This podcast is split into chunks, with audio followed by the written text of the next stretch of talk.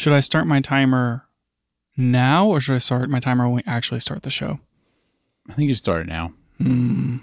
Daniel counts the pre-show and his his hour cutoff. Yeah, I, I do. Mm-hmm. You go over. We're just. I'm just gonna cut it off. I'm just gonna stop the recording. Man, you just why are you trying to put me in a box, Daniel? We've been doing this for a whole year, and just you just keep you just keep putting a cap on it. Keep stopping Oh, we've already made people listen to you talk about cameras for 52 hours. I mean, I don't. You know, I want to try and try and keep it limited a little bit. We can't have it be 53 hours. Ah, Jeez, I just just think about all the extra camera gear talk that we could have if maybe, if we went like 15 minutes over. Yeah, I mean, it would really add up, right? It sure would. It'd I be mean, like an extra hour a month. yeah, that's like bonus content. Indeed. if there's Maybe people would pay for that. no, no, Daniel. If there's anything that I know that people love, it's free bonus content.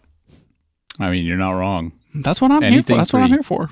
That's what that's what you're here for. yeah, the free bonus content. The free bonus content that you were going to create.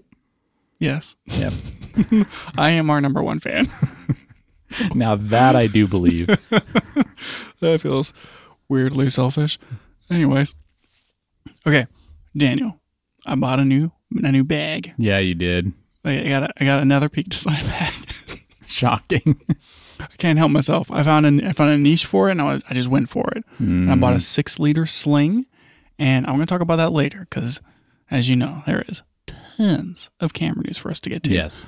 But first, You're going to talk about it later, but you're also going to talk about it now. I want to talk about my innovative new use for a capture clip. Okay. because that, as you know, and I'm sure everyone else knows, the fantastic Peak Design six liter sling, not sponsored, has uh, pieces of fabric on each side of the bag for you to mount their capture clip to. Mm-hmm. That way, you know, when you take your camera out of your sling, if you don't want to put it back in your sling immediately because you can use it right away, you can just pop that thing onto the capture clip and it hangs on the outside of your bag. That's Yeah. pretty cool. Mm-hmm. So what I did is I took a capture clip like Arca base and I've put it on my Nalgene and now I can hang my Nalgene on the outside of my bag with the capture clip. And you know, since those capture clips are also Arca Swiss compatible, that means you can mount your Nalgene on a tripod. Dude, the, the world has opened up to me. The places that I can mount my Nalgene. It's getting real. Pretty I'm cool. so hydrated. If you had like a shoulder rig or something, you could mount the Nalgene on that. I mean, now that I have an Arca Swiss plate on my Nalgene, which is a little niche, I know. I mean, like the world is my oyster. Anywhere that there's an Arca base, my bo- my bottle's going to be there. I'm going to have a camera cage for my for my water bottle yeah, next. yeah. I'm going to get plan. some 15 millimeter rails. Put some hand grips on that water bottle. you know it. Yep. Have a record button just in case. It's to improve the performance. Yes. And this thing needs USB C. Yep. With power delivery, of course. Well, obviously. yes. Maybe one of those uh, Samsung T5 clamps. Man, if my if my Nalgene supported uh, like T5 data connection, I'd be in a pretty good spot. Yeah. Yeah. No Yeah, kidding. well, maybe next year's next year's Nalgene. Yep. Yeah, you'll have to keep your eyes peeled for some sales on that one. Mhm. Yep, that's actually going to be the next podcast we start. It's just a Nalgene water bottle, Nalgene cast. We're really uh we're really building out our collection of niche podcasts. I mean the softbox one I was kind of on board with, but I don't know about Nalgene's. okay, fine. Well, Yeah. well it just, it's it's maybe a little too, little too off off the Yeah, track maybe for us. maybe it's called like the hydration podcast. oh, that's good. We can talk about hydration gear. yeah. Okay, yeah, I'm with you there. Yeah, Yeah. sure. Maybe we get into like CamelBaks. hmm talk about like different bladders and and which one has like maybe the platypus one supports more drops. I don't know. Yeah, yeah. You just have to try it out and see. No, yeah. You have to make some uh, way too in depth YouTube videos where you drop test all these different things. I mean, if there's something something people love on YouTube, it's drop tests. That's true. It's very true. Mm-hmm. You drop anything, I'd watch it. Anything. Yeah. Just na- name a thing. Watermelon. I mean, yeah, that, that was about the most obvious one you could have picked. Come on. yeah. I mean, I'd be curious to see an Nalgene drop from like 40 feet. Yeah, Sure. Yeah, just see what happens. You know, throw it off a parking garage, see if it survives. penny off a skyscraper. Yeah, yeah, Like, I, I mean, I can't think of something that I wouldn't want to see drop except for like a puppy. yeah, yeah. Any any living creature, maybe. Yeah, which reminds me, I, wa- I finally watched that movie Babadook, and uh, spoiler alert, there's a dog murder in that movie, Oh no. and I was not prepared for dog murder, and it was it was a lot. I was like, guys, this is one this is one step too far. Yeah. I had to cover up my dog's eyes. I was like, don't don't look. Oh, it's horrible. The only movie where that's okay is in John Wick because he more than makes up for that dog. I mean, John Wick would argue that it's not okay. it's not okay. Anyway, camera gear.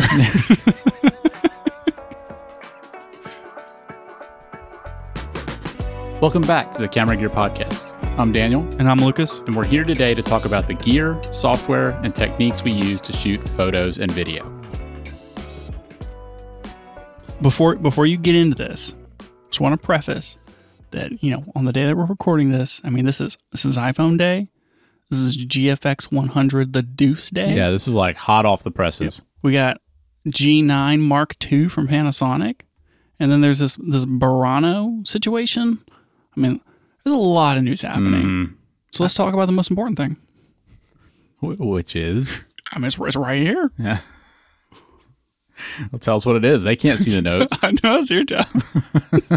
I was I was I was Uh-huh. lobbing like you know like in basketball where someone's like gonna go for a shot and then they, they like give like the alley oop. That was yours and you missed it totally missed it. completely. Com- just into the into the out of bounds. Mm-hmm. Right. Offsides. right. Yeah. Forced error.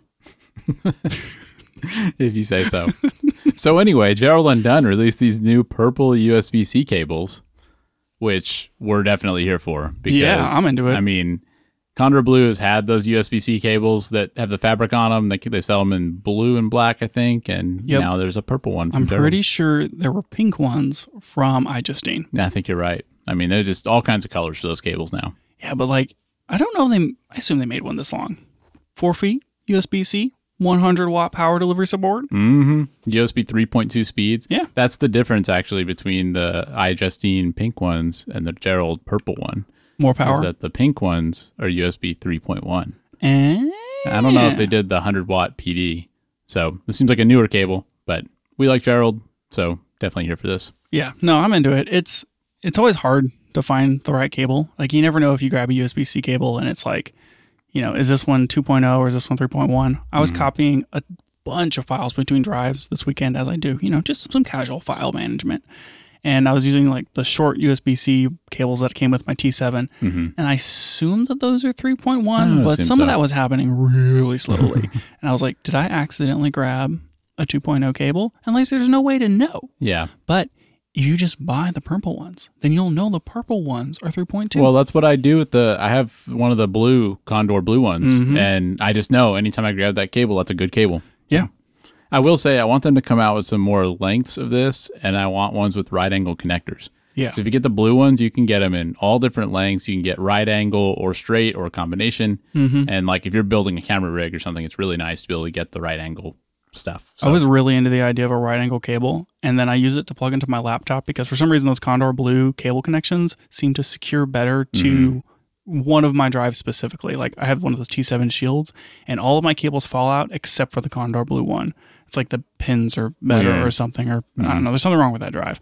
Regardless, like I have the right angle thing, and when I go to plug it in, I have to be careful like which way I orient Yep. it because I have in some cases accidentally covered up like my charging port or my SD card slot. I've had that happen. And I was like, oh shoot, I need to get to that slot, but I'm copying like 40 gigs and I can't like Mhm. unplug this. And I'll have to wait like two minutes. It's That- horrible. That's one problem, and I also feel like you have to be more careful unplugging the right angle yeah. because yeah. if you you know you want to you want to grab it like where the connector is. right. Because if you grab it off a little bit, then like you're lever- you're putting leverage on the port. You Mhm. know, and so, I don't know. I, I I tend to put the right angle on the other side. Did they say how much these things cost? Uh, the cable, Yeah. it's like twenty three dollars. Well, that seems pretty good. Yeah. That's not too bad. Yeah, I mean it's pretty reasonable for what it is. So All right. Okay. good to see. Okay. But we should we should actually talk about some camera gear today Yeah, because yeah. there's so much camera gear. We're not even going to get to all of it. I mean, like no. Canon Canon announced RF cinema primes today. what? It's like not even on our radar because there's so Oh, much camera oh, gear to talk about. Okay. Yeah. so that's, Mm-hmm. that's, on the list, but it's at the bottom of the list. That's probably not going to happen today. yeah. No, that's gonna push. I really, really, really want to talk about the Sony Burano, but that's gonna push. Mhm. I don't know. Let's let's talk about what to me is the most important release today. I can't imagine what that would be. I've got no guesses. What could it possibly be, Lucas? Okay. So, first of all, I know that you're going to be really tempted to call this the Fujifilm GFX 100 Mark II. I am, and that's that's exactly what I From call what. I understand from all of the Fuji briefings that I had, which was zero, that this is supposed to be called the second. As in, it's very pretentious. it's really bad. It's like, yeah, so this is uh, the GFX 100 the second. We're just going to call it the second for short. Did, did they did they say that second part? I don't, I'm sure that someone said it. I've heard it from like multiple people. They're like, oh yeah, and then the second's like this, and the first was like this. I'm like, guys, I know this camera costs seventy five hundred dollars, but that is like one step too bougie. Yeah, yeah, it kind of is. So before we talk about the camera itself, The second. this, this the second, yes. did you get? Did you watch the event? Dude, I tried to watch some of the event, and it's like they're just Can you tell? it's so can you artsy. tell? Can It's- you tell me what it was like though? Because I haven't gotten to see the event. So. Well, there was some of it was in German, some of it was in Japanese, and some of it was in English. okay. which cool. There was Sure. a lot of focus on like we're doing it at this art house, and so it was kind of like this whole thing. I think it was in Sweden, right? It sure was. yeah. Which I don't know if any of this was in Swedish. It felt like any parts of it where they were like, "This is kind of the like the the big takeaways. We're gonna do that in English, and here's the really nerdy tech stuff. We're gonna do that in Japanese, so people because people don't really care." Interesting. Yep. This is like a like a weird like um bilingual presentation. I was like, I don't have time to read this. I need someone to tell it to me. Anyways, it was a it was a classic Fuji event. It was very hard to watch. How much 80s techno music was there? Not enough. Not nearly enough. Mm, That's a shame. Yeah. I guess they, they saved that for the X series. This Right, the- right, the yeah, of course. It's They the- didn't mention X series at all. Which is kind of surprising. I, you Mm-hmm. know, disappointing, maybe a better word. I guess it's not surprising, but I was hoping to hear something. It was the GFX event, right? It's like this is you know They GFX coulda- medium they coulda thrown us a bone. I mean, just a little bit. I do feel like they're in this weird spot where they say, we have this APS-C line over here. We don't need full frame because like we can get those high megapixels. The sensors are have really clean performance. We compete super well in dynamic range with video and like X-Trans is better for moire and blah blah blah blah blah blah blah and microconscious this and the other and smaller and more compact and we can like design a better portable camera system Yeah. in APS-C. Yep. And then they turn around and they say the GFX, because it's medium format, is better than full frame in every way. And now we're introducing speed to it, so now it's even faster than it was Mhm. before. And now it really competes, and the images are so clean and it's so high resolution, and blah blah blah blah blah blah. And it's like you're kind of making the argument for full frame against your APS-C line as you're making the argument for for medium format over GFX. Yeah. Or sorry, over oh jeez, full frame. Yep. Because because it's like they're saying bigger isn't better, but then they're like, but sometimes bigger's better. That's exactly what they're saying. yeah, it's kind of weird. I mean, I don't know. I, I like what they do though. I, I think that their their line makes sense, and I think it's kind of cool and unique that instead of having APS-C and full frame like most of the other manufacturers, they just say like, well, we're not gonna have full frame, but we're gonna have APS-C and GFX. And yeah, definitely. it at least up until this release, it has very much seemed like there there are major trade offs you make between those systems.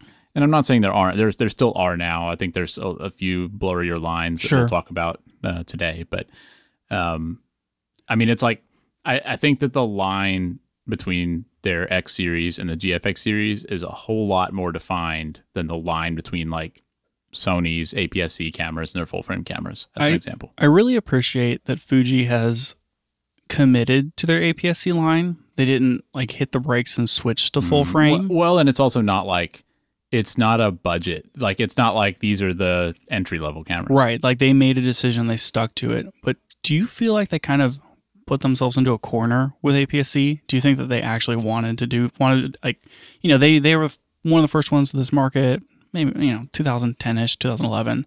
I guess not for whatever.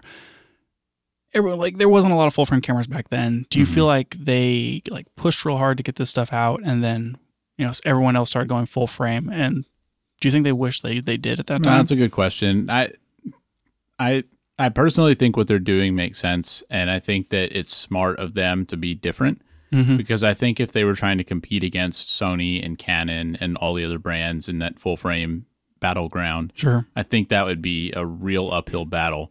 Whereas now, like I think Fuji has several advantages, but I think one of their big advantages on is is that their cameras are smaller, lighter, all that stuff. Yeah. So I don't know. I maybe they do regret it. I mean, I'm sure there's some limitations that places on them, but I also think it differentiates them in a way that's probably made them successful. I think that it causes them to make some of the best APS-C cameras out there, which is is cool. Yeah, definitely. And okay, so like so why, why are we talking so much about APS-C though? back to the GFX. Yes.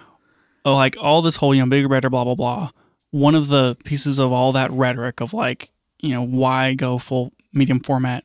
The thing that concerns me the most is they announced Reala, a new film simulation, which Mhm. obviously I'm I, I told you it was going to happen. We had that. We heard that rumor recently. yeah, we did. I'm super pumped about it. I'm like, this is great. More film simulations, more better. Yeah. Except They said when they were talking about it in the thing of like, okay, you know, what's made it possible for us to make this film simulation and the colors and whatever is because like this whenever we made real or whatever it was try to make film look like digital and so it had to be very clean Mm-hmm. and here's like how the silver base blah blah blah and the random look of it you're able to like do that in film and et cetera et cetera et cetera but they basically imply that they need that 102 megapixel super super high resolution sensor in order to get it to emulate like the grain and cleanness quote unquote yeah, of of that format which to me said you're never going to get to use this It sure, yeah, it sure does sound that way, and and you don't know whether that's just like a marketing pitch of like,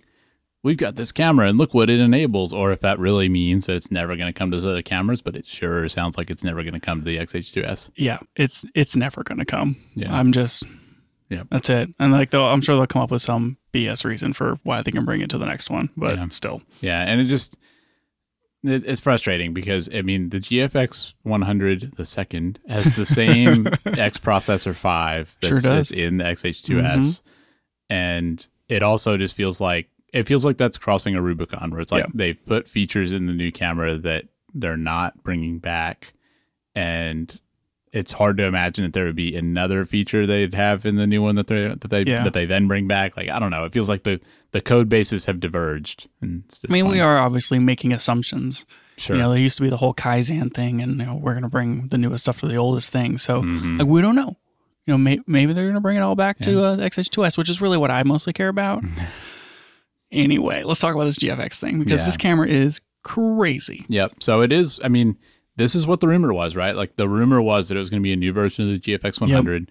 That's what it is. Yep. And I, I think the specs were mostly on point, but I mean, there's clearly some nuance here that wasn't in the in the rumors. Right. So basically accurate, brand new 102 megapixel bare sensor. hmm It is not stacked. It is backside illuminated, but they're pairing it with the new X-Trans 5 processor, so they're getting really good read speeds. And so you can do things like a blistering 8 frame per second photo.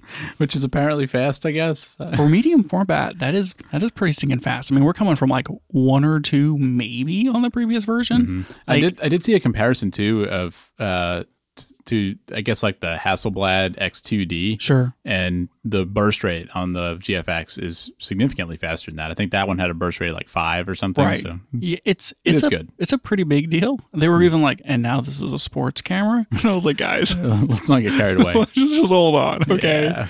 This is no Z9. Just just stop it. Yep.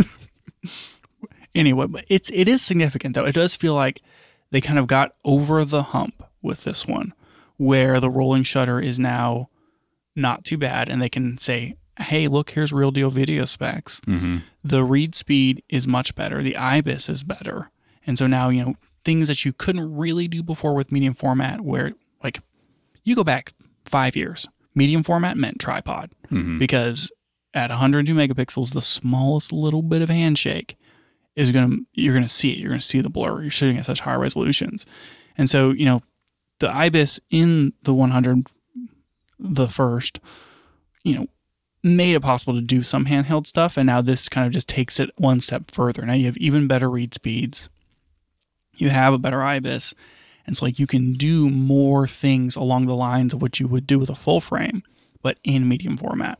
And Yeah. I think that's pretty cool. Yeah. Yeah. I mean, it, and that's kind of what I was getting at when I was saying that it feels like it, uh, you know, it feels like it blurs the lines a little bit because it, you do kind of they've they've gotten past some of those limitations and some of those things where it's like, well, you would never pick a medium format for this. Like they've kind of moved Right. past some of that stuff, which is cool to see. Yeah, it, it seems like they chipped away a lot at what you would pick full frame for over medium format.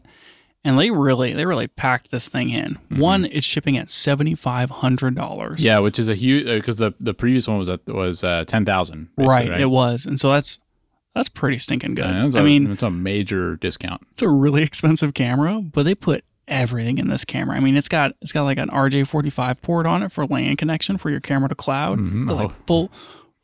I'm not. We're not going into it. Favorite feature. yeah, yeah. That's uh. Anyways, I mean, like a full size HDMI, like USB C, line in, line out, you know, hmm whole nine yards. Yeah, Right. Plus a battery grip that's removable. You can take the the eyepiece off. yeah. I, I did they have that on the previous one? Yeah, the EVF the EVF was removable. on yeah, the so they, they have that now too, and they also have like a tilting adapter you can Yep. get, which is pretty neat. pretty cool. Yeah. I saw somebody suggested that they need to make an accessory so that you can just mount the EVF off to the side so that you can rig this thing out like a cinema camera. oh, yeah, I'm into that. Man, you know, I want to joke about that, but at the same time, they, they're kind of pushing this camera as being good for some video stuff. So like they they probably have that in their head somewhere. Okay, they had a whole segment where they brought in some people and they're like, let's talk about the cinematography and all this stuff. And they're talking about how great it is and how you have all these different options. And like you can shoot with, you know, whatever glass you want because it's it's medium format, but it can crop down to full frame, can crop down to super 35. And they and they have a PL adapter for it. Yeah, and they have a PL adapter. And so they're like, this is for shooting large format video if you want it. And like here it is rigged out with a Cooke lens and you know, it's got um V mount batteries on the back and all this sort of thing. And I'm like, that's a pretty cool looking rig. How'd you solve the stupid dummy battery problem? Does it support ACES now? Yeah. Where's my F-Log 2 conversion? I'm like, these people are talking about, oh, like, you get so much dynamic range and the footage is so good to work with, which, like, F-Log 2 off the XH2S, I love those files because there is tons of latitude mm-hmm. and, like, they look so clean. They're very, very good. But whenever you're workflowing with it, you have to use the LUT to get to Rec 709 or you have to, like, fake the transform because it's not, Yep. like, there's no NLEs that support F-Log 2 and it's like two years on. Yeah. And so I'm just, I'm like, guys, guys, I get it. But also, like, did you fix all these stupid little basic problems that we've been having for the last year? I mean, it, it's kind of goofy to compare it to a, uh cinema camera because I mean, it doesn't have time code, it doesn't have XLR audio in. Like it, you know, it's missing a lot of big features It that is. cinema cameras would have. And I mean, the problem that it has for video purposes is that it's seventy five hundred dollars, and you can Mhm. buy some good cinema cameras for that price. Daniel, uh, do you want me to list for you all of the cinema cameras that have a larger sensor than this camera? yeah, go for it. uh, well, there's the uh, Arri 65. hmm I should have put in like a ten minute silence here. I get that, but I don't I don't know. And and what I wanted to say though is that I mean, it's missing the mark on that in some ways, but then they added some video features to this camera that really frustrate me because the XH2S, which is legitimately a good video camera in its Mhm, class, mhm. is missing these features. I'm so mad. And and it's like why why did they put these on this camera that's really not made for this purpose, but they don't have them on the XH2S? It doesn't make any sense. Right. It's like, here's our super duper flagship camera. And I think they like really wanted to push, you know, this can do video. Mm-hmm. 'Cause I think for- shoot 8K video, right? Yeah, I mean, okay, the modes and everything that this thing can shoot are as confusing as a cinema camera, and I think they did that on purpose It's, it's a pro feature. because, like, because you have 102 megapixels and you have like a 44 by 33 millimeter sensor, however big this thing is, I think that's about right. It's like, let's you know, okay, are you are you gonna shoot?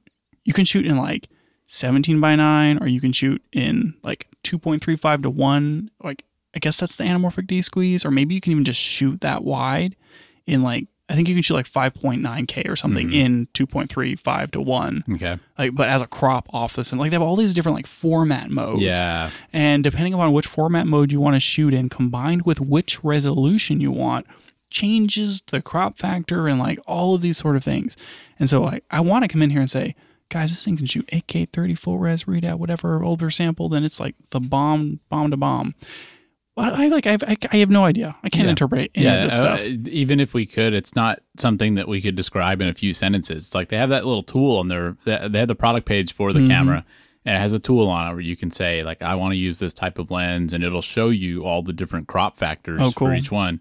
But it's super confusing. Yeah, like why?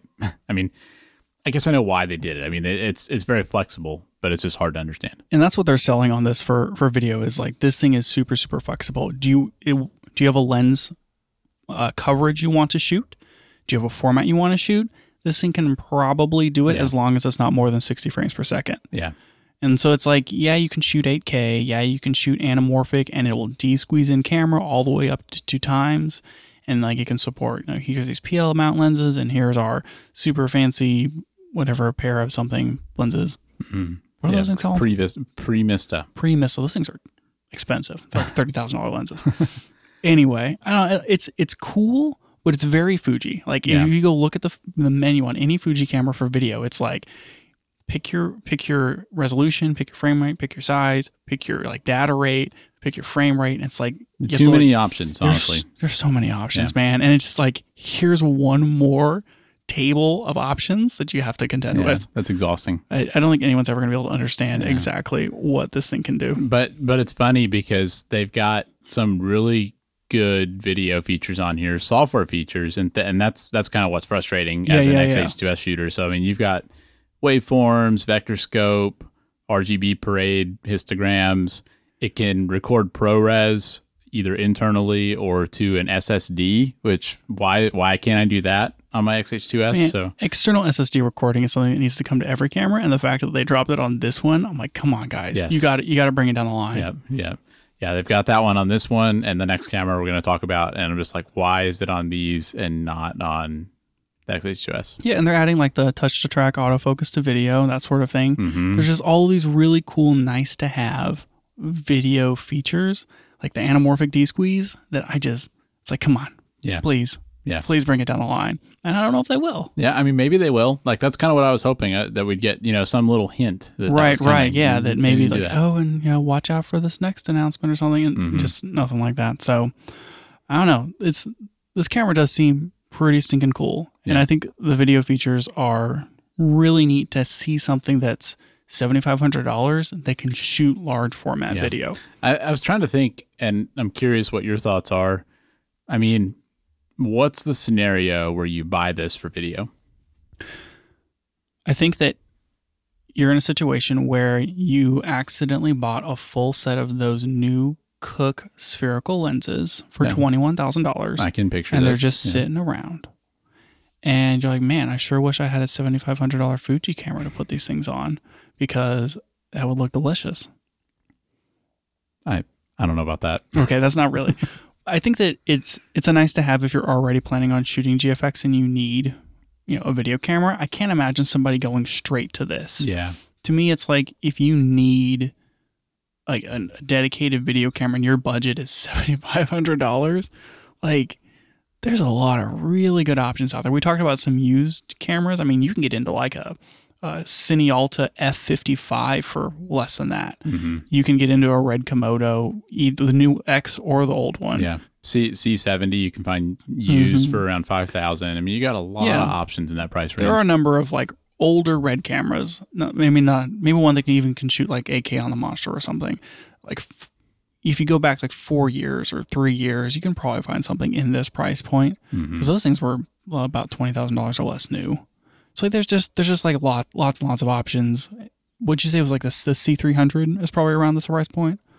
Uh, That one might be 300 's more. probably more. The two hundred would be in this price point. Yeah. So like there's there's if Yeah. you're video, hmm it's like man there's a lot of really good options i think that where this appeals is that it is large format What if And you're so- What if you're shooting on an Arri sixty five and you need a crash cam? that's exactly what i was about to say is like if you are shooting large format and you want you want to be able to shoot wide and get that interesting wide look or you're looking for that long you know the large format type compression in your video it can be weird to mix you know large format with what do they call 35 is 35 millimeter is still technically large format in video do you call it medium format let's just say full frame, which is uh, Sure.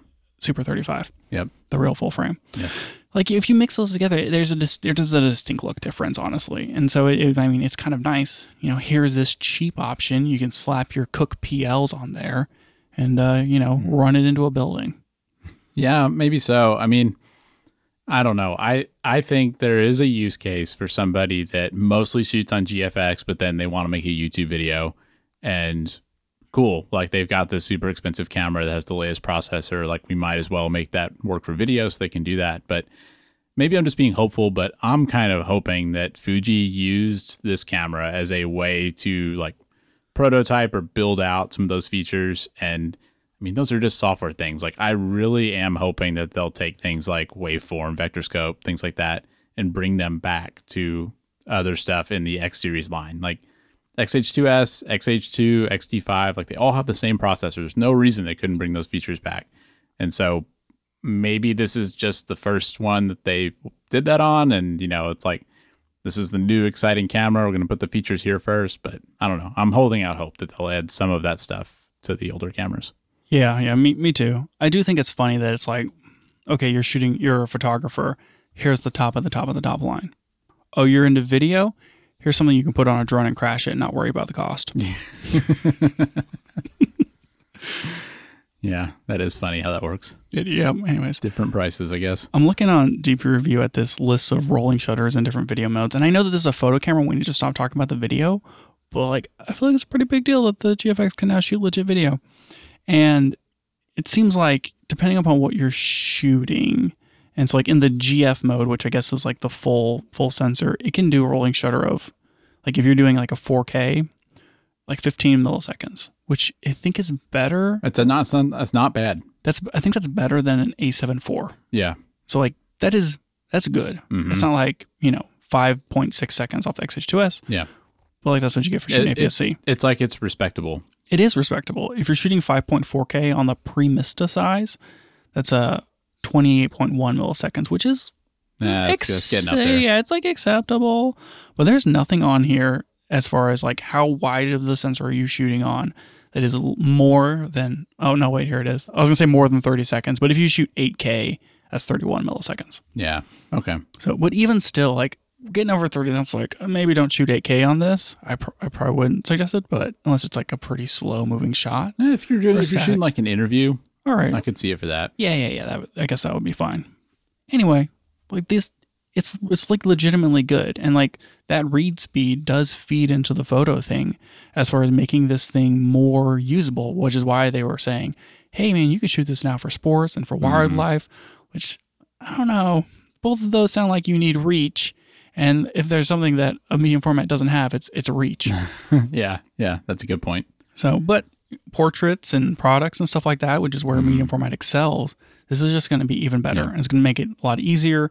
And the fact that they, I know that we're complaining about it, but the fact they have camera to cloud on this makes it, It probably makes a lot of sense for a photo workflow. Mhm. yeah. I mean, people who shoot with like the, um, that phase one camera, I mean, they're primarily shooting it through, you know, a computer or whatever. Here's a stationary camera that we're processing these giant 150 megapixel images through. Yep. And so having a GFX now that you can just either wirelessly or, because they can do wireless, like you can plug that into. s- It is both. It's Yeah. Wi-Fi or Ethernet. I mean, I think that's I think that's great. Like, the, I hear now you have a studio camera or whatever that can feed photos directly into Yeah. the workflow.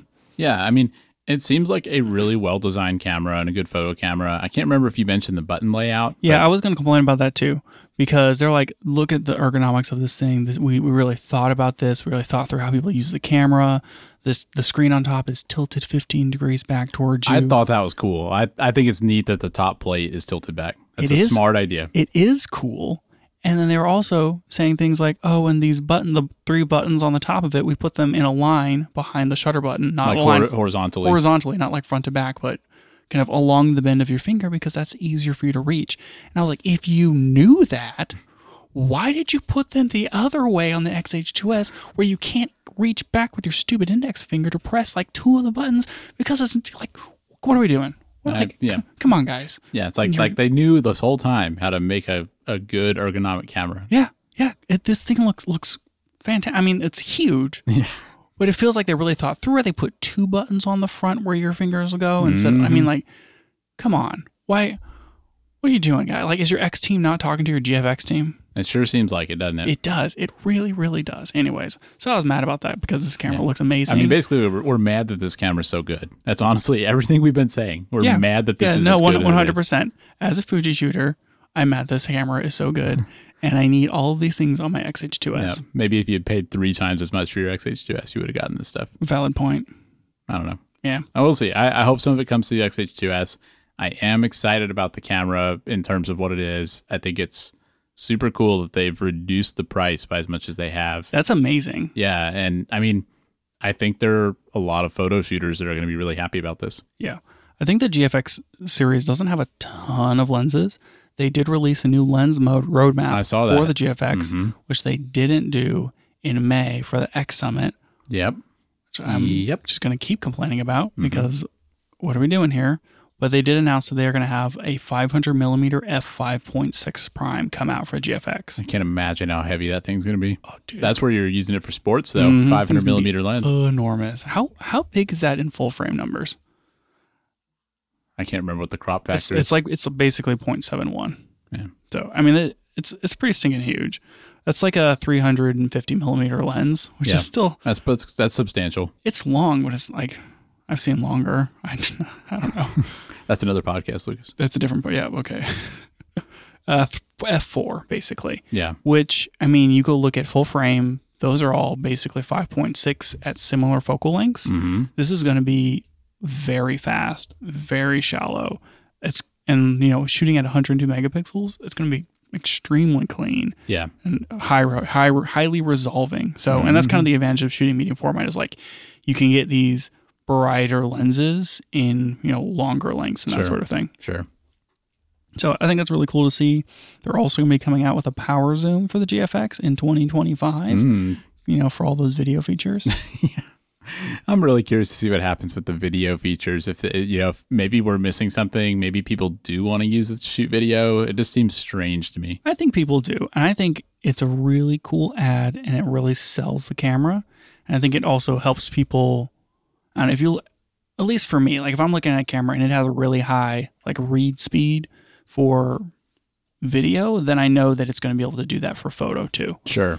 So Yeah. Yeah. I guess that's true. It does kind of. Uh, it it shows off the capabilities in yeah, of the way. pro of the processor and the sensor, Yeah, basically. yeah. I know it's cool. It is cool. I am not going to get the Deuce, Yeah. Same here. but I think it's great. You know, this is this is the top of the top of the top end for Mhm. Fuji, and and and, I, and it goes without saying, this is a contender for camera of the year 2023, in my opinion. As are as are all cameras. hmm Sure, I mean, not all cameras are. I mean, if I had to make like like my top list right now, I mean, we're talking. There's probably you know the, the S5 Mark II X is up there. Yeah. I would say maybe the R8 is probably on that list somewhere, though I think it has a lot enough detractors that, that it probably isn't going to be at the top. I'm I'm really looking forward to having this discussion later in the year. I think we're especially since we've been doing this show all year, Mhm. we're gonna have a lot of you know we've we've looked at these cameras in depth. There's there's a lot to think about there. Yep. Plus, there's a lot of camera news to get through before Yeah. the end of the year. Yeah. Speaking of, yeah. Should we talk about the other contender for camera of the year 2023? no comment. Just you wait. this is not on my list. Just you wait. No, hard pass. So we're recording this. Uh, I guess you know we we you want to imagine that when you hear a podcast, it's like hot off the presses. But you know we're a couple weeks out, and so we Sure. mentioned we mentioned already that like like this Fuji GFX event just happened today, and today was a big day for news in general. But one of the big things that happened was that Apple had their fall event where they announced the new iPhones, as we have come to expect every September. Yep. And so today they announced, today for us, two weeks ago for you, they announced the iPhone 15 and the iPhone 15 Pro. And I think, I've got to say, I think that the iPhone camera has to be one of the most used cameras. And so, I mean, it's like, how can we not talk about that? Yeah, exactly. I, it's I 100% agree, right? Cell phones have basically replaced most people's point and shoots, Mhm. which now we have all realized is a sin. And so we're all looking to buy X100Vs, and now there's not enough of them to go around. That's right. hmm So, you know, and that's what everyone now everyone's trying to buy Ricoh GR cameras. and now those are sold out. And it's like, what can you do? Buy an iPhone. That's no, the answer. no, Daniel. The answer is buy a Pixii handmade French camera. I don't know if that's equivalent. I, I really don't. I do. I'll tell you definitively. That's Uh-huh. the answer. Agree to disagree. Okay, fine. So, so the iPhones. yeah, so the the 15s basically have last year's camera, essentially a 48 megapixel quad Bayer I- whatever. It's not literally last year's camera. They did improve it, okay. but but it, I think I think the pro cameras are the interesting part of this. Oh yeah, for sure. So we have the 15 Pro, which has two cameras on it. It has an ultra wide, and it has uh like a telephoto, standard telephoto, which is like what, like So- 28 Yeah, so millimeters so the, the regular 15 and the 15 Plus have two cameras. right. The 15 Pro and the 15 Pro Max have three cameras. Oh, that's right. It does have three cameras. It's just the difference between the Pro and the Pro Max is the telephoto. That's right. Yeah, One's a 3x and one's a 5x. that's right. Okay. Yep. Which that 5X, everyone was thinking was going to be a periscope camera. And it seemed like the way they described it, it's like this stacked prism thing, which did not read to me like a periscope. I think it is a periscope camera, but it's it's just it's just implemented differently than what most of them have been. Because Right. a lot of periscope cameras on other smartphones have like popped out of the top or something, and been no, no, they're a- just like mounted sideways kind of thing. And it's like the sensor's over here and it kind of hits a prism, goes sideways, Mm-hmm. yeah. and hits another well, that's prism. how this one, that's how this one works too. It seems like it's like, anyways, Uh, whatever. Yeah, who knows? Uh, You know, it's hard to tell with them because that when Apple does these announcements, they always come up with their own buzzwords for things. yeah, they do. And so you you you can't really go by that. So it has some sort of prism thing with mirrors. It sounded like a periscope to me, but who really knows? yeah. So Any- that but that's only on the Pro Max Right, because it's right. because they needed they said they needed more space for that system. I buy it. And the sensor on that one also has a more the the the sensor for that telephoto lens on the Pro Max has a like more sophisticated IBIS system, Right. uh, which makes sense because like at a longer focal length you would need that. Yeah, it sounded like So- they added another axis or something. It, does, wasn't yeah. Mm-hmm. totally clear because of Apple speak. Yeah, yeah. And that telephoto, the 5X, is an equivalent 120 millimeter. Right. So. yeah. So I think like some of the big interesting things coming out of these cameras. First, it looks like they're adding a different coating on the lens, Mm-hmm. which if you've been paying attention to my my legendary lens series and all the talk about vintage lenses, is that in the 70s coatings were the big deal. It was like, let's release this thing with a different coating. Like this one has this coating, this one has that coating, because the coatings on the end of the lenses really matter as far as like what does the ghosting look like, how is it, how, it can impact like aberrations and you know spotting and all this kind of thing. And if you've ever shot on like a modern iPhone, you'll know if you shoot photo or video at night, you get so many freaking little spots all over the place. Yep. Bec- Yep. And it's like they're like, oh, the sensor's bigger, but now you're getting like really bad ghosting. And I just fingers crossed that these new coatings, you know, they finally figured out something that our forefathers tried to teach us, which is coatings matter, and maybe we're gonna have less ghosting. Well, and I when I was watching the discussion on this on Twitter, I'm not calling it X on Twitter. That's what people were talking about. Like er, as soon as they said coatings, everybody's like, "Is it going to take better pictures at night?" So we'll Oh see. my gosh, I, I really hope so because that's been a pretty big problem. And Yeah. Mm-hmm. coating is coatings are the right answer for that, or a screw-on lens hood. Yeah, yeah, Which- which, kind of kind of not not reasonable. um, so I guess to cover kind of the other main features of it, the main camera. I'm talking about the Pro and the Pro Max. The, Right. the main camera is a 48 megapixel uh, quad Bayer configuration. But one Right. thing that they've done is now you can actually shoot a 48 megapixel photo with it. Right. Previously, you could pull a 48 megapixel photo, but you had to shoot in RAW. Yeah. And now you can do it in HEIF. Yes. And by the way, just as a side note, everybody seemed shocked that Apple said HEIF. And it seems like a lot of people on the internet do not say HEIF and they just say H I E F or a, sorry, H E I F. Oh, And this was shocking to me because I feel like you and I have said HEIF many times and Yeah. people people are like, HEIF, what a ridiculous word. I'm like, I don't know. where where have they been? I, I don't and not on this camera podcast, I guess. I don't know. Maybe they're not photo people. Anyway, so that's I think that's a big win. Being able to shoot 48 megapixels and just have that as like a normal photo and not shooting raw. Do we need to get into the weeds on what quad Bayer is again? I don't know. Like, Let's get into the weeds. That's what, that's what we do here. yeah, because I was listening to this other podcast and they were kind of waxing on and on about the iPhone cameras and like whether or not you should like take a picture and then crop it to what you want or zoom in digitally and then take the picture. hmm And like we talk about video and oversampling and all this sort of thing. And it's like if you have a 48 megapixel sensor and you're going to take a 12 megapixel photo on it, you have the ability to oversample down to 12 Right. megs. Like what that's what they're doing, sort of. And it's like you can't oversample down. And so like if you zoom in digitally with the 48 megapixels, you could zoom in to a 12 megapixel actual count of those pixels and get a 12 megapixel photo. But if you do something in between and it results in a 12 megapixel, it's like it's oversampling of that larger area down to it almost. But I've never been 100% clear on if that's what Apple's doing. Yeah. Because, like, the way that a quad Bayer works, like, normally a Bayer is like a certain pixel array of, you know, mm-hmm. red, green, blue. And what the quad Bayer does is it just, it takes a pixel array and it's like each each red pixel is four pixels. Yeah. Each blue pixel is four pixels. So it's not an actual like a 48 megapixel Bayer sensor.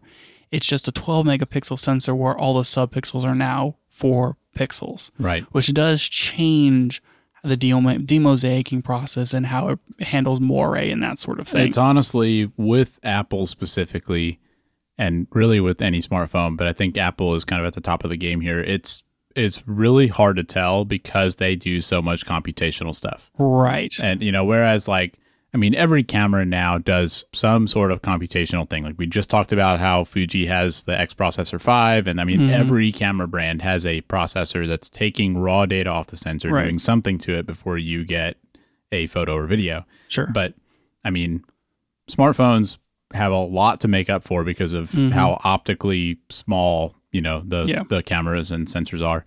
And I mean, Apple does tons of computational Right. stuff and it makes a huge difference. Like that's why you can take like a, a Google Pixel or an Apple iPhone, take a picture at night and it looks like way better than what you can get from a normal camera because like the computational stuff is doing Sure. doing a lot. So I think that makes it really hard to answer this question because like how like it has all this data and it's doing something to it, but I don't think it's as simple as saying it's like binning it or something. It's doing a lot more than that. Well, I think that these new new cameras kind of shed a little more light on it. And kind of what I'm getting to is, you know, on the previous cameras, it was pretty obvious that, you know, if you shot the, the like the punched in 2x telephoto option, which there was a 3x and has 1x camera and says like here's the 2x, Mhm. it's like what they were doing is they they took the subpixel layout of like all the 48 pixels and then they just cropped a 12 megapixel image out of the sensor Yeah. but it's not really cropped because it is literally 12 megapixels and so you are getting a full 12 megapixel file and it's just whenever you shot at 48 it was taking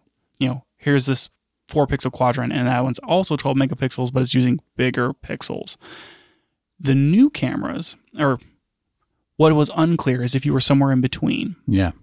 were they oversampling down to, or were they taking a 12 megapixel quad Bayer and then cropping in? hmm And so like we didn't know what they were doing. And with the new cameras here, you can shoot in a 24 megapixel uh, like high resolution photo Yeah. rather than a 12, but it's a 48 megapixel sensor. Right. And so that to me clearly reads as like we're taking all 48 pixels and we are going to compress that down into a better looking 24 megapixel That's a good point. And so to me, it kind of answers the question of the other one of like, yeah, do use the digital zoom on these 48 sensors because you are probably going to get a better image than if you cropped it yeah. in post. Yeah.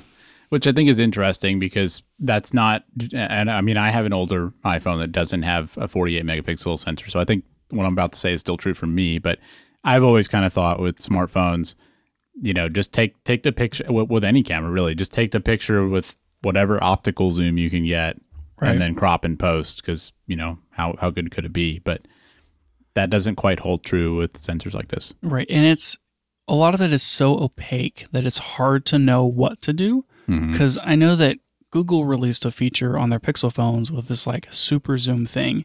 And if you digitally zoomed in, they would use their machine learning and AI and all this stuff and like all of their multiple picture combining to make a better looking zoomed in picture Yeah. than if you took it wide and cropped in. And so like it encouraged you to like, yeah, just digitally zoom because the computationally can make a better photo. yeah, it's and- interesting. I've never heard Apple actually say that they do that on the stage, but I would be shocked if they didn't. Me too. Yeah. And something that kind of goes along with this, another feature that they added on the new ones that I thought was kind of cool is the main camera. You actually can pick focal lengths. So you can pick between 24, 28, and 35 uh, equivalents. Yeah, I think that's great. And like the ultra wide is what, like 12 or 13 millimeter yeah, roughly? like that. Mhm. Yeah, so like you get that one, but then on the mains camera, because of that 48 quad Bayer sensor, you can shoot in these different focal lengths and probably get equivalently good images out Mm-hmm. well, of all of them. and that's what I was going to say is I don't think they would have added that as a. I mean, because that is like a full on first class feature. Like there's Yep. a button in the camera app that lets you specifically pick those focal lengths, and I don't think they would have done that if you were getting worse quality. Because for Apple, people sharing all these iPhone photos is marketing for them. Yep. You know, you want somebody to see a photo, be impressed, be like, what, what you know, what'd you shoot that with? Oh, an iPhone. Like that's you know that's good marketing for Apple. I don't think they would have put this feature in if they felt like the image you were getting at 35 millimeters equivalent was worse than what you would get at 24 or whatever. right, exactly. Do we know what the like the true length of that like what's the 1x? Is that 24? I, it has to be right. It has to be the widest one. Yeah, I would think so too. Yeah. Which makes sense because like they've slowly been working it back. Like it used to be 27 or something Mhm. like that. And then I think in the most recent one it was like 25 Yeah. or 26 or something. So is this this is even wider than the 14 Pro, right? I guess it might be. Yeah. That's I don't know. interesting. So they they uh, put out this term, you know, saying like basically these cameras have seven different focal lengths, Sure. which is kind of that's cool when you think about it because the ultra wide camera can do a macro mode, Right. and then the 13, uh, which is the normal, you know, normal ultra ultra wide, right. and then your main camera has those three focal lengths we just talked about. Mhm. So that's that brings us up to Five. five. and then I guess you know you've got your telephoto option, which is the 77 millimeter on the Pro and the 120 millimeter on the Pro Max, Right. And I'm not sure what. I guess the in between is that you can do like a 2x mode. Yeah, probably. Like Yeah. you yeah, you can do that 12 megapixel off of that main sensor Mm-hmm. cut, which is going to be somewhere in between. Yeah, yeah. But I mean, that's a lot of uh, flexibility that you get. I think it's great. I think it's really cool. And, you know, they're adding all of these, you know, different options for how you're be able to frame your photos. And in the 14, they released those, or was it the 13? They released those different like uh, color modes. And so you could pick how it's going to process and you could kind of pick like, do I want it to be oversaturated like a Samsung photo or do I want it to be hyper contrasty like a Pixel Mhm. photo or do I want it to blow out all parts of the picture and favor only the face and then make the face look really flat and stupid in HDR like an iPhone photo. and it's like you could kind of pick what you wanted and how you wanted it to look and like let it kind of steer the algorithm a little bit. And I've kind of been envious of that feature because I have a 12 and I was like, man, I wish I could tell it to not take stupid pictures. and I can't. It just takes stupid pictures. Yeah, So I feel like like with more like especially with the pro cameras they're adding more and more ability for you to have control over what you're shooting yeah, but like within the constraints of still being able to just whip out your phone and press a button yeah, yeah. I agree.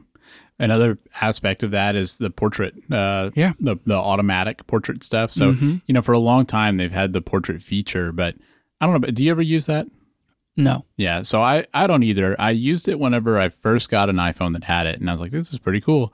But the problem is when I'm taking a picture, I don't ever think about it. yeah you don't have to like switch to that other mode and now shoot a portrait photo Yeah, and it's like you know, I I, I forget that I have it, Mhm. and also like, what if I'm what if I just have my camera out and I'm taking pictures of things, and then I happen to take a picture of a person? Like I'm not gonna Yeah. switch over. Yeah. And so they added the thing now where like it automatically, if it detects a person or an animal, Mhm. it automatically saves that depth data so that you can go back later and make it a portrait photo, which really smart idea. yeah to me i'm like why weren't we doing that from the beginning and Yeah. obviously it's because you know computation and blah blah blah i think this is a fantastic feature and i'm really happy to see Yeah. them be doing that because now it's like you can just go back and make that portrait photo if you yeah, want Yeah, that's great. I I mean that's what I want. It's like I I don't care if it uses a little bit more data. I'm like when I press that shutter button, just capture a bunch of stuff Mhm. and let me make decisions later. Like Yep. I'll deal with the storage space. That's fine. I just want to get as capture as much as I can in that moment. Yeah, I really like that. I think it's good. And like they were showing pictures of you know here's these portraits and here are these really fantastic photos that we've taken with the iPhone. I swear when I was looking at those, like they looked like iPhone photos still. like some like if you look too close, like even still some of like the skin tones and things Mhm. kind of meshed together too much. Yeah. And like there was some over smoothing and this sort of thing. And I'm like, they're really good photos, but they still look like well, but I- it just it's kind of goes back to the you know they're doing so much computationally to make up for Mhm. the optical realities of what they're dealing with, and they've gotten really far. But I mean, that's that's why we have this podcast. Like, there's still a market for real cameras. Right. One of the things that did impress me the most was they showed a picture of like this dark portrait that was very contrasty, where it, the person was was side lit, Yeah. and the the left side of her face was well lit and everything, and then it was a very dark shadow fall off. hmm And for me, who like every time I take a picture with an iPhone, it's like, okay, the face is here. We're going to expose this perfectly and we're going to bring up all the shadows so that it is the most even exposure across the entire face and there are no shadows. And then we're going to compromise everything else in the picture so that it looks horrible. Yeah. And I was like, you took that picture with an iPhone and it didn't do that? Sweet. Yeah. Please, more of this. We'll see if that pans out. You know, hopefully that's uh, hope, hopefully that's not like using some kind of manual setting or something. Yeah, like know, they may but- have shot it in raw or whatever and you know edited it to get to that look but i would be i would be like i want my phone to take to stop trying to do me favors. Yeah. like i want the contrasts and the contour of the lights. And like that's why i'm taking this picture in this way. And like if you like to do photography i mean those are the things that you're looking for. You're looking for how interesting the lights and the shadows Mhm. cast and you're making decisions based upon that. And whenever the camera on your phone is optimized for like I'd have to have an even HDR exposure for Mhm. everything because I'm built for taking pictures at children's birthday parties. It, it is like in direct contrast with what you're trying to do for your your fancy photo. Well, It's, I mean, and there are third party apps that probably help with some of this, you know, Halide and things like that. But it's like I want a switch in the camera app that simply is a switch between like artistic mode and documentation mode because, like, I, have a lot of pictures on my phone of, Mhm. you know, there's a label on this electronic device that's behind a desk. I know I can just shove my phone back there and hit the button and it'll take a usable picture of that. Yep. Like, like, I bet you've done that too. Oh yeah, for And sure. It's like stuff like that. It's like I don't care about it looking good. Like I just I want it to be lit, you know, so I can see it. Yeah. I don't mean lit like the way the kids say it. No, you mean it both. Yeah, I do mean it both. You're right. But it's like I want to be able to switch between that and a mode that that does like let it be a dark picture or whatever. Like Mhm. you said, you know, kind of lets you like trusts you a little bit more to be making decisions. And right. I don't I don't necessarily mean that I want to have like tons of settings in one mode or the other. Like I, Right. it's it's a phone. I want it to be simple, but Mhm. it would be nice if you could switch between those. It sure would be. So, man, we have spent more time talking about the photo capabilities of this than I thought we Ah, would Same here. Same because here. the video features, Daniel, look pretty sweet. I got to tell you, I got to tell you one more thing on the photo thing. Okay. I saw this and and I think people have missed this so far, but you know, so the the three cameras on those pro phones are always different. Like that they they all have different specs, right. and the ultra wide is usually like really bad compared to the others. Sure. But the telephoto is also not as good as the main camera. Right. And so what this means is that if you have a Pro Max that has that 5x periscope zoom, you know, it has the main camera that still has the same 24, 28, 35 equivalent things. What that means is that if you want to take a telephoto shot at 3x with, you know, 77 millimeter equivalent, you'll get a better picture out of a Pro than out of a Pro Max because the Pro is doing that with an optical thing, Right. whereas the Pro Max is having to crop in on the main sensor like to a pretty extreme degree to get that shot. But I guess, but this still comes down to whether or not the telephoto lens at, in its full readout mode is competitive with the non oversampled Yeah. mode of the main sensor. It's going to be interesting to see. Yep. My my money's on the the one that's optimized for that. Like, yeah. you know, I've got a sensor with a with a 77 millimeter equivalent lens. My Mhm. money is on that over anything else that's got a wider lens and cropping in and all this stuff. But I guess we'll see. That is really interesting. Yeah. I mean, as as a camera person, like I've I used an Android phone for 10 years before I bought my my 12 Pro Max, which is like the for the first iPhone I've ever owned. And the reason I I switched over was because of because of the video features. It was like, you know, we're shooting all this stuff and I just I want something that I can integrate into my footage and have like decent video and that sort of thing. And so like if I was going to buy one of these these phones, like m- I would pick based upon the camera arrays and like which one I wanted rather than like I need to have the biggest screen and that sort of thing. I gotta say that's where I'm at right now. Like, it's like, like, personally, Do you need do you need the 77 millimeter or do you need the 120 Yeah, millimeter? why do I have to make that choice though? It's terrible. anyway, maybe maybe we can talk about that more in a moment. But let's let's do talk about the video features. Okay, so I watched I like I watched the event and then I just as like a recap before this podcast, I watched the the Verge's supercut that they did. They posted to YouTube. Mhm. And the supercut cut out the part where they talked about ACES. And I was like, guys, this is like the biggest feature. and you guys cut it out because clearly nobody cares except for me. Yep. When we talked I mean, mo- most people watching that video had no idea what that was. I knew exactly what it was. Whenever they were like, "Oh, and now you can, you know, this supports ACES," I, I about fell out of my Mm-hmm. Well, chair. I knew what it was because of this podcast. Because there was an episode where you talked about ACES. Yeah, yeah, I was super duper pumped. You know what doesn't support ACES and isn't a part of the Academy standard for the colors? I do know. Yeah, Fujifilm, Yeah. the GFX, the Deuce. Nope, no ACES. XH2S, mm-mm, not not in it. Come on, guys. Like, what are we doing here? Yeah, The iPhone even has it now. I know. You know what the iPhone also has? What? The iPhone. The iPhone can record video externally to an SSD. I about flipped a table. I was like, "This is awesome." I mean, that's a- also, dang it. Yeah, it's a super cool feature. Like like there there are people out there that are thrilled about that because Mm-hmm. especially because before now, you know, the uh, iPhones were on Lightning, getting footage off of iPhones for like bigger, you know, productions like Yeah. these people that like shot movies on iPhones, like Sure. getting the footage off is a total nightmare because Lightning is like USB 2 speeds, super Yeah, slow. Yeah, like the previous one could shoot. You could shoot raw video on it. Like you Mm-hmm. should, or you could, yeah. Is it raw or is it just ProRes?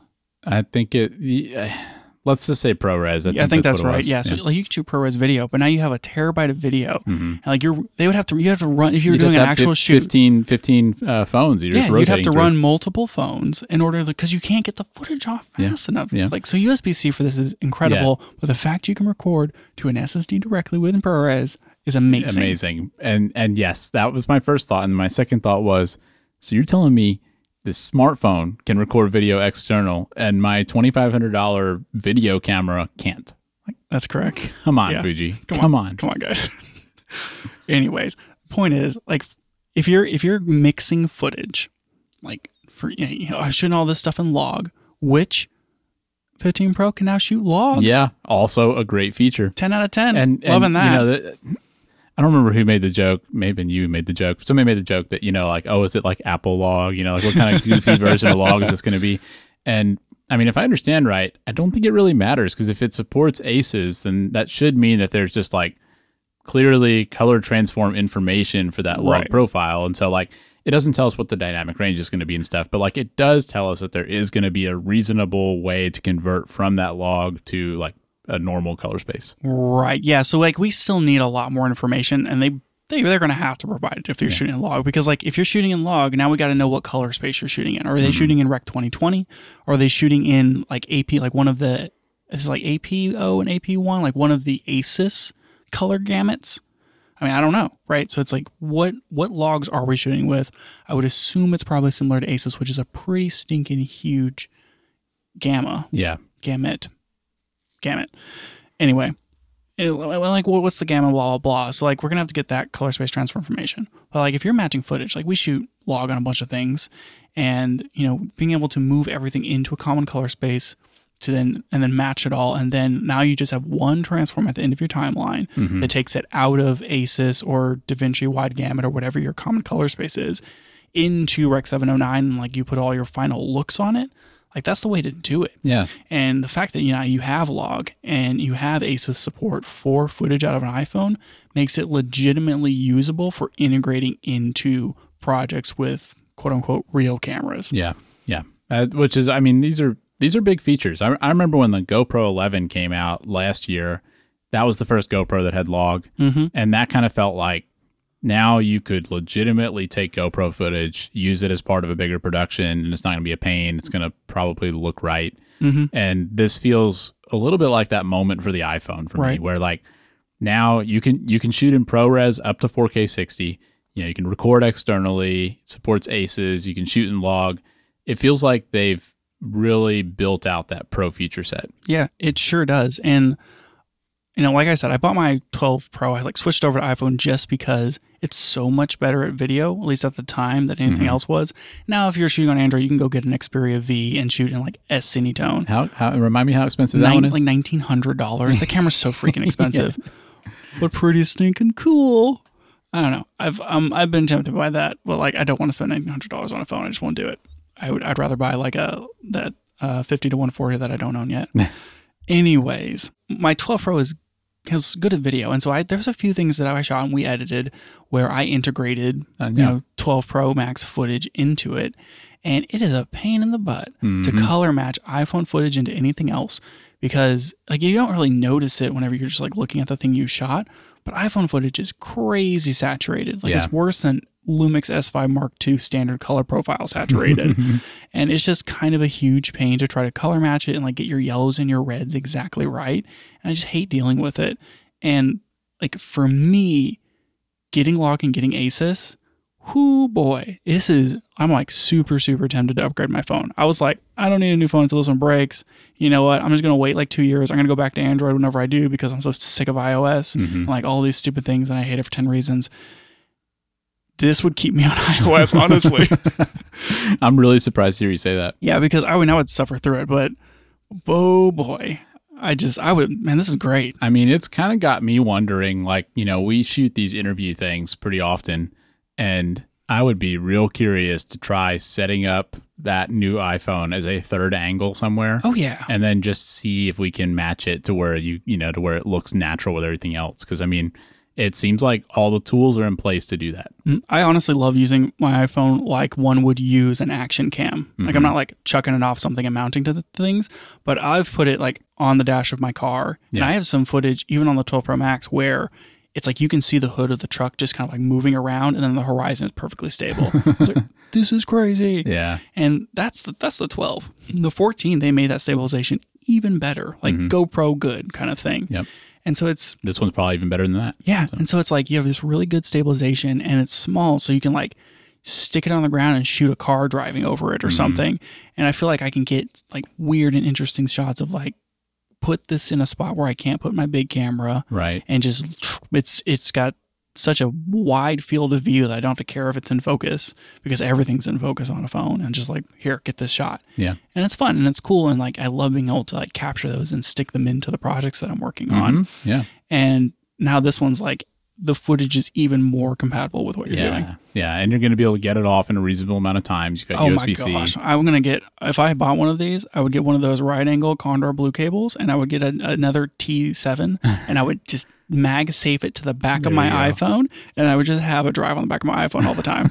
Be like, "What are you doing?" "Just my video camera." Shut up! Why do you have a lens hood on your iPhone? The coatings aren't that good.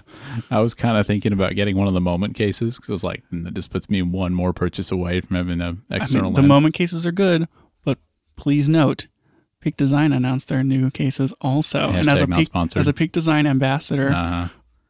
I'm not. A, I'm not a Peak. Anyways, you got to get these. Like you can get them in like yellow. They're really cool. Getting off topic here, Lucas. Sorry. One other video feature that I think we have to mention is that the the Pro phones can shoot spatial video, which is the like whatever video mode that you would need to view it on an Apple Vision Pro. I feel like I called that. Yeah, well, a lot of people called that. Yeah. Because they, they showed that thing when the Vision Pro came out. There was this one scene in the in the thing that just didn't really land. I, do, do you know what I'm talking about? I know exactly what Yeah. you're talking about. Where the guy's like recording videos of his kids playing with the Vision Pro on. Yeah, yeah. Like like it, I, I feel like it was like a birthday party Oh or my something gosh, it too. was horrible. and and he's like, "Let me experience this event through this fake screen because I am capturing this moment." And it's like, Yep.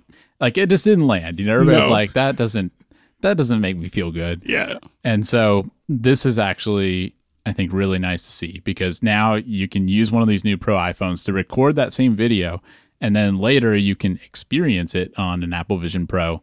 But you know, in that moment, you're just another person with your phone filming something, which just feels a lot better than using an oh, Apple Vision Pro to do it. I am I'm dying to know like how that looks or how they're doing it because it seems to me like they're using I couldn't tell if they're using the telephoto or the wide. It looked like it was eh, eh, because I don't know which of the three cameras. I guess it, I guess it's ultra it- wide wide and I- telephoto. I think it. I think they're using the ultra wide and the wide from what I saw of the picture. That's what I would assume as well. hmm And like one of those lenses, one of those sensors looks better than the other. Yeah, I'm curious how they're going to deal with that like, too. If you're shooting, if you're shooting like actual 3D, I mean, you're using matched lenses of the Mhm. same focal length, and you got your mirror and all this sort of thing. But but Luke is computational photography, man. It's the, it's the answer to all our problems. But like, that's what I'm wondering because this is this is the weird. Like, it's such a weird implementation because like. This is not this is not how you do stereoscopic 3D. You don't use two different focal lengths with two different sensors. It's like I'm gonna I'm gonna roll up onto a set and be like, well, I got my GH6 and my S5 Mark II. Uh, let's shoot some 3D. I'm gonna put a 42 and a half on this one, and then I'm gonna put a 120 millimeter on this one, and eh, it's close enough. I don't know. We'll see. I mean, you know, I have to assume it. I mean, maybe it doesn't look as good as some sort of dedicated rig, but I have to assume it looks good enough, or they wouldn't be doing it. So I don't know. I bet it'll be totally fine. Yeah. I just, I'm like, what witchcraft are you doing that you've sorted out that we haven't been able to sort out in the cinema world for the last 15 years? That's a good question. I'm I'm I'm I'm excited assuming it works well. I am excited about this though because it also means that somebody like you or me that doesn't you know like I don't know about you. I'm I'm probably not going to be buying this Vision Pro, you know, anywhere close to release. It's something I could imagine myself having someday. And so like it's cool that if I wanted to, I could film something on my phone now and then just like have that file for some day in the future when I get a Vision Pro or if I get a chance to use someone that somebody else has, like maybe that'd be cool. Like it's neat that it's kind of like bringing that to a wider group of people. They didn't talk about it, but I'm surprised they didn't also tie that into the cinematic mode stuff. Because it wasn't it like the 13 that came out with, you know, you can basically shoot portrait mode for Mhm. video where it will it will do like smart reframey things. I think you're right. And, And- they really didn't talk about that feature at all in this. No, they didn't, and it's like if you can shoot stereoscopically, that gives you even more depth information Mhm. than just lidar. yeah. And it seems like if you were doing that, you could potentially in post get even more interesting, like computational depth of field, if like Mhm. that's what you're trying to do. yeah. Or like in DaVinci Resolve, you can do like the the smart masking thing where it's like this is in the foreground, this is in the background. Mhm. If you're shooting like stereoscopic, then if it can give you more like actual depth information, then that can make masking even easier, so that you Good could point. you could potentially shoot a person on any background Mhm. and not have to green screen it and then be able to like cut them out in post, which could make interesting like,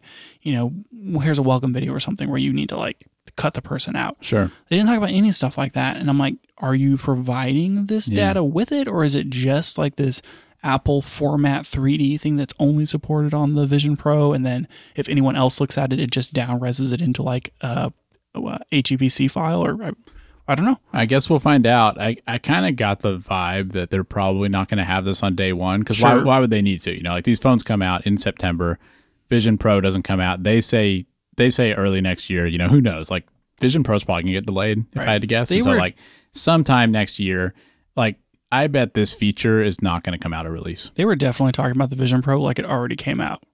They're like, people love the Vision Pro. It's been a huge splash. like, no one's touched it. what are you talking about? there are like ten people that have used it at those developer lab things. That's Mhm, about in it. a very controlled environment. Yeah. so I don't know. I mean, you know, you should never buy a phone based on like future possibilities, Sure. but I think that's a pretty cool one. Yeah. So 15 Pro Max, from a camera perspective, which is the only thing I care about here, hugely interesting. Yeah. So Yeah. So real quick, I guess what what would you go with between 15 Pro, 15 Pro Max? Like ignoring the screen size, thinking just about camera features, which would you go with? Oh, geez. I mean, like before you said ignoring the screen size and just focus on camera features, even though I said it earlier, I by default I'm just going to get the biggest phone. Mhm. But if I had to, if I was like out there shopping and I'm picking just based on focal length, I think I would still go with the Max because I think it's interesting to have that much reach on a Mhm. phone, and that's something that's kind of been out of out of reach or whatever for for a while, right? Yeah.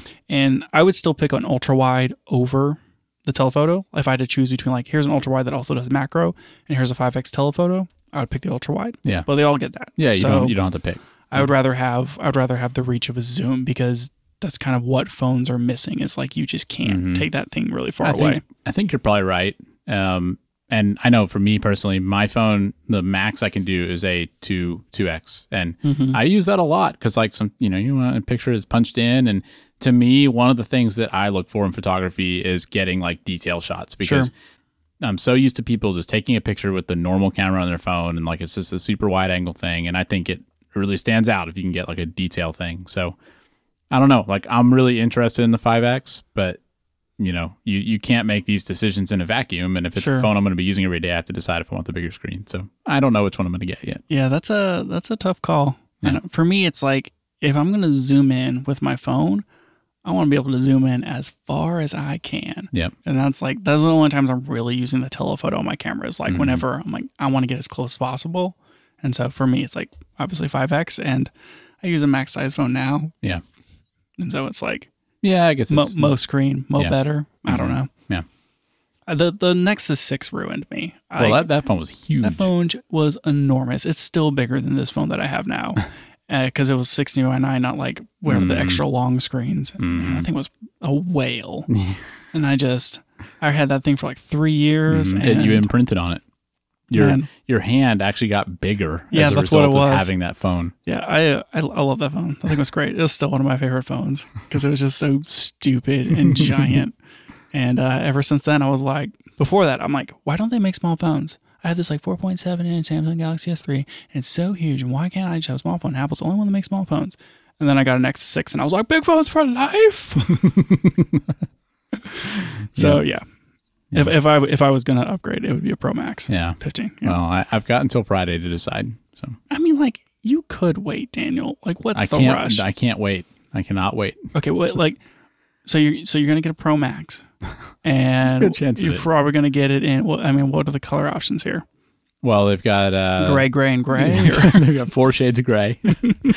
Colors are really disappointing on the Pro phones. Yeah. Like the the non Pro has some you know brighter colors, and it's disappointing that the Pros are. But they've got a natural titanium, which is like a you know like a metal gray color.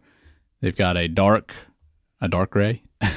they've got a a white gray, and they've got a blue.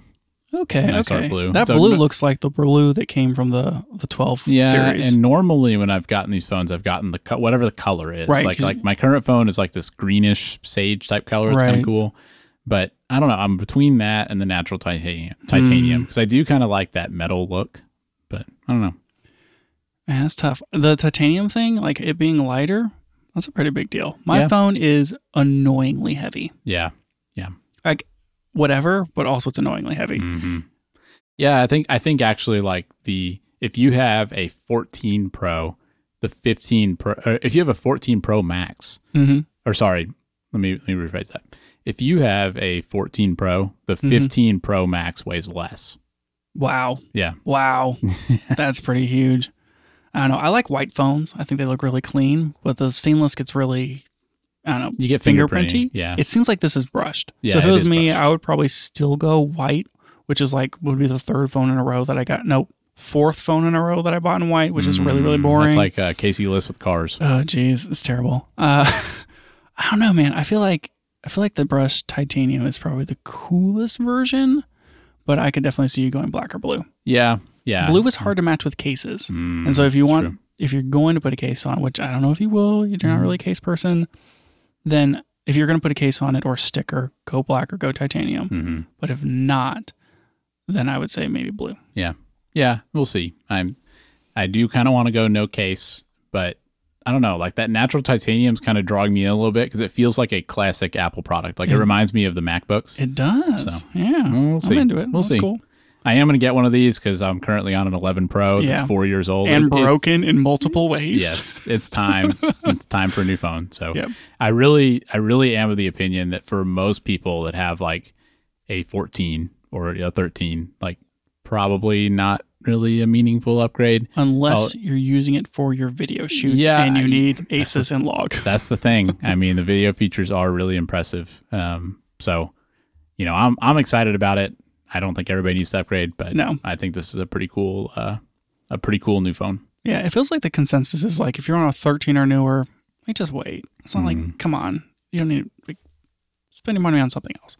But if you're like 11 or older, it probably makes sense to do the But upgrade. what if you what if you have a 12 Pro Max? no one's no one said anything about it. I'm just like, how am I supposed to have an opinion if no one tells me what to think? Internet in a nutshell. so thanks for listening to our podcast today, everyone. yep, yep, yep. All right, cool, man. We went way over. I started the timer as advertised, Yep. and we are definitely, uh, Yeah, we're a little over. as they would say, over, yep. which is fine. And we didn't even we didn't even scratch the surface. I mean, we We didn't talk didn't. about the Panasonic event. We didn't talk about the Sony event. We didn't talk about the Black Magic event that's happening two days from now. yeah, There's so, so, much going on. jeez, like, Yeah. what are we gonna do next week? Are we gonna like, like, are we gonna dive into Black Magic? Because I feel like I could do 45 minutes on the Sony Burano. I don't. know. It kind of depends on what Black Magic announces. Because Oh, if Black Magic's like, here's another one of our like video production things that you put in a rack somewhere and does some obscure thing, then like we're not talking about that. Well, maybe, they, maybe like a little bit. if they announce a full frame L mount box camera, we might have to devote multiple episodes to yeah, we're gonna only talk about that camera of the year 2023. So we'll see what happens. Anything's possible. We, Anything's we, possible. we do need to talk about the Burano at some point. I think that's a really interesting camera. yeah, it super is. So hopefully we'll get to that next week. And then Mhm. we probably have to talk about this new Panasonic Micro Four Thirds camera. So, I'm I'm really into it. I think the G9 Mark II is pretty cool, and it feels like a halfway point from a GH7, which is what we all really want. yeah, yeah, I think you're right. So I don't know. A lot of interesting stuff ahead. Mm-hmm. Um, But you like know, that, you- that'll give it, that'll give us topics for a year two of this podcast. easily, are they going to are they going to release a camera though? I mean, it, you talking about Panasonic? no, I'm talking about Black Magic. I, I mean, it seems super vague based upon like the, the picture that they released, which just looked like a like a concert or like a worship at a church or something.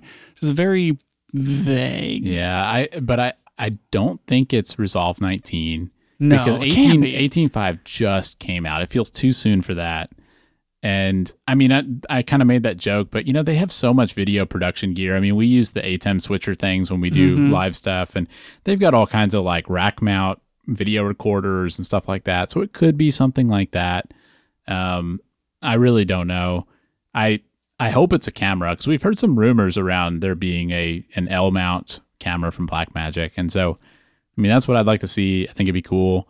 I have noticed recently that some of the like Pocket 6K and stuff have been on pretty aggressive sales, Mm-hmm. which is uh which is a little encouraging. Like we saw the the Fuji GFX Yep. went on sale, you know, before this event, and so maybe they're clearing some old stock. But we'll just have to see what I happens. know. I want I want an L mount Black Magic, like super Yeah. duper bad. But I'm gonna say that it's not a camera. What do you think it is? I think it's I think it's either software or some sort of hardware that ties into. Yeah. Well, we'll find out. Okay. We'll we'll circle back on that next week and see who was right. Cool. All right. We gotta be done, Daniel. That's Yeah, it. I think that is it. That's it for the show today. Thanks for joining us. And if you liked it, tell a friend so they can check it out too. You can find out more about the show at www.cameragearpodcast.com and you can find us on Twitter at CameraGearPod. We'll be back with more next week.